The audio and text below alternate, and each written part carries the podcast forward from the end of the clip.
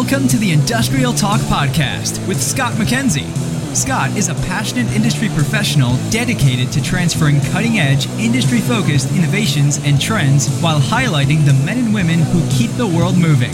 So put on your hard hat, grab your work boots, and let's go. All right, once again, welcome to Industrial Talk. And as you can tell by the buzzy buzz in the background, we are broadcasting on-site FABTECH twenty twenty-two, Atlanta, Georgia. And again, it's spectacular. And if you don't put this on your calendar for next year, and if you're missing out, you're missing out big time. Next year is going to be bigger and better. And we're going to have all that, I guess, scheduling information out there on industrial talk dot com. Now, in the hot seat, Andrew Robling, Epicor, E R P conversation, because we need it and you need it.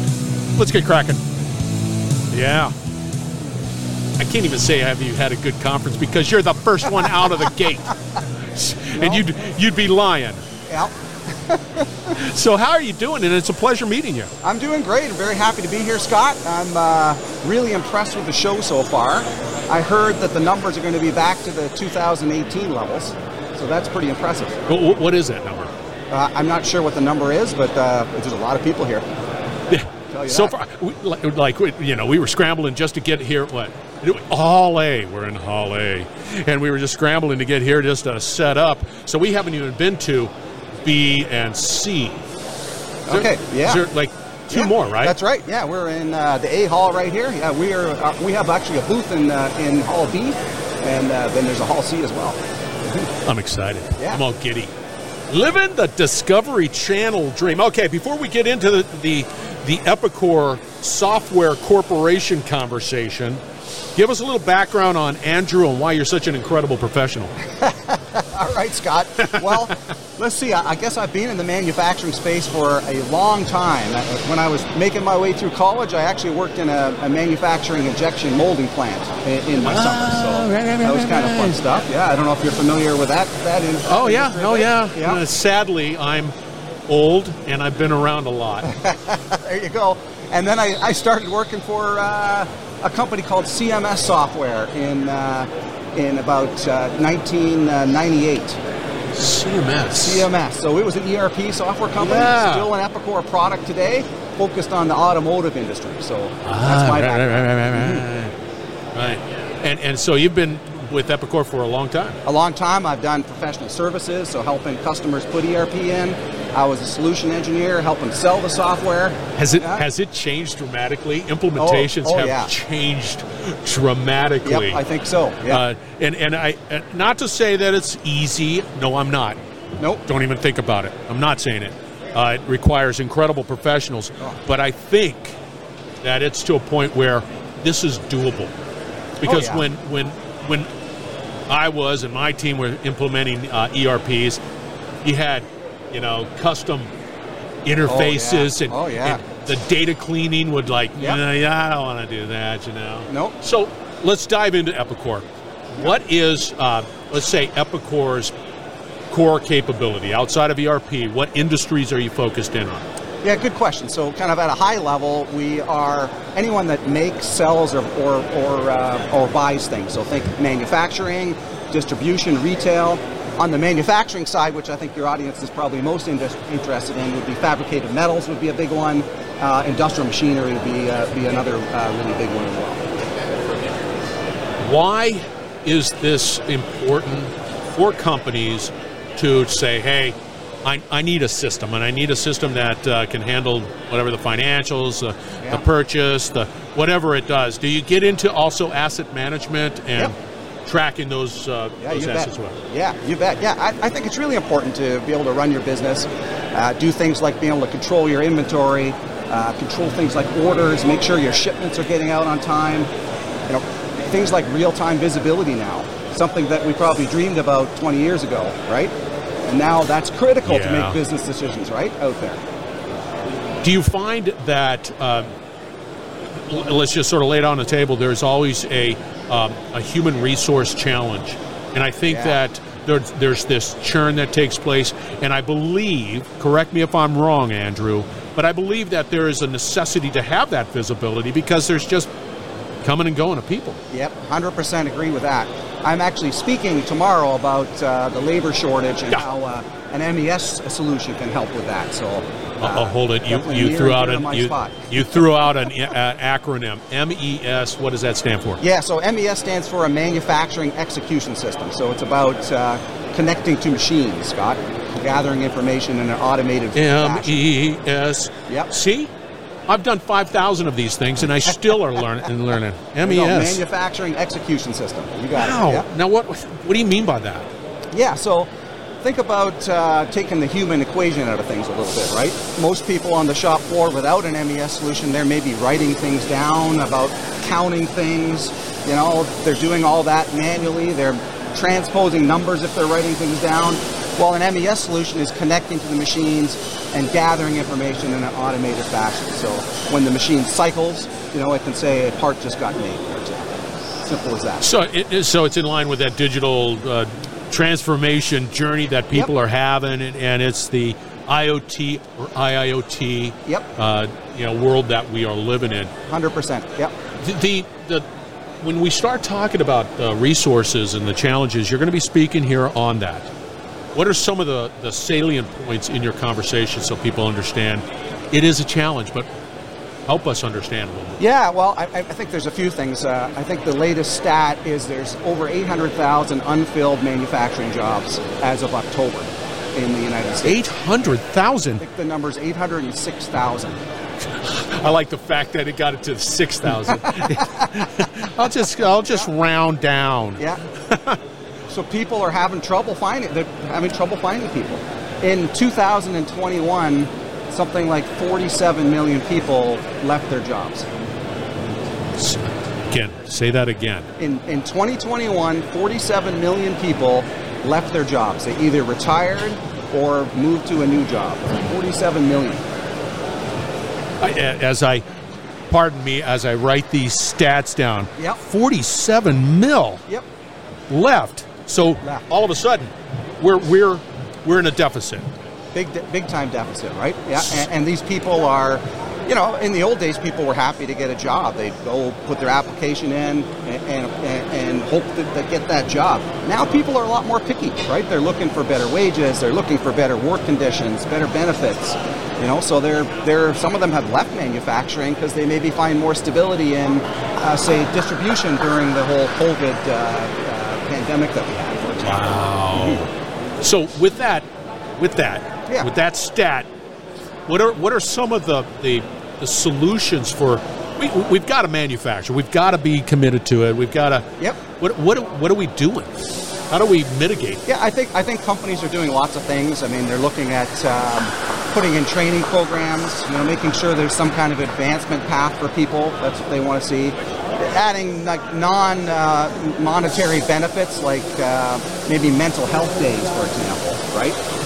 Things like that. I don't even know what that sounds like. I mean, I was just like mental health day. Well, yeah. Oh. They don't want to pay them anymore, right? They don't want to give them any sick days, right. But they could take so many mental health days, maybe unpaid leave, for example, during the year, right? I did. I, I, I, yeah. I, so things I, like that. I, I didn't understand that. Now that's amazing. Yep. Yep, and then I think software is helping, right? So yes. software is, uh, I think that is a big thing that's helping. I'm talking about a manufacturing execution system specifically. So things like onboarding new employees, right? Uh, you can have things like guided digital operating instructions. You, you mentioned you used to do some welding back in the day, I think, Scott. Is yeah, that right? Long ago. I, I yeah. We just discovered fire and then we realized we could weld.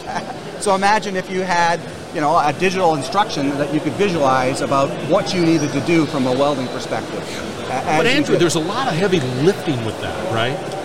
Yeah. I mean, there's just, I mean, you, you got to create that whole uh, ability to onboard and and, and yep. be able, and then uh, yep. keep up with it because things change, right? Just like industry as a whole, yeah, it, they do. it just changes so rapidly. Yep. Does your system allow for that nimble capability of saying, hey, yesterday we were uh, sipping lattes. Today we're going to be doing whatever. and, and I mean, you have to be able to do that. Uh, be yeah, absolutely. We're always looking at that, where uh, we listen to our customers a lot as well. They have good ideas out there for advancements, and we're always listening to what analysts are saying and, and trying to stay ahead of the curve to make sure our software is at the leading edge of uh, manufacturing business systems. Does Epicor have a sort of a, a, a user group type of, you know, feel and use? Uh, you, hey, come on over here, user group, and then we're going to be able to sort of talk about how we do X, Y, Z. Yeah, so we have like an online user group, and then they have uh, regional in-person user group meetings, and we have a really cool thing I like a lot. It's called Epicor Ideas. So the ah, idea is yeah. a customer, one of our customers has an idea, they can post that idea on a portal. And it's kind of like crowdsourcing. Everybody within the Epicor group can see that idea and potentially vote on if that's a, if that's something that they'd like to see. Oh, because I was going to ask, what is the, the evaluation criteria for yep. for Epicor to say, hey, that's a good idea, but you want the user community to say. We want their involvement. You got it. It's not just Scott's uh, desire to have that particular field.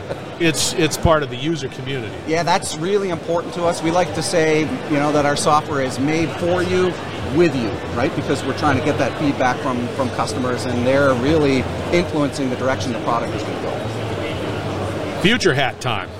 Where do you see it going? What do, what are you seeing? I mean, you're constantly improving and you're constantly refining the uh, platform, your Epicor software. Yep. Where do you see it going?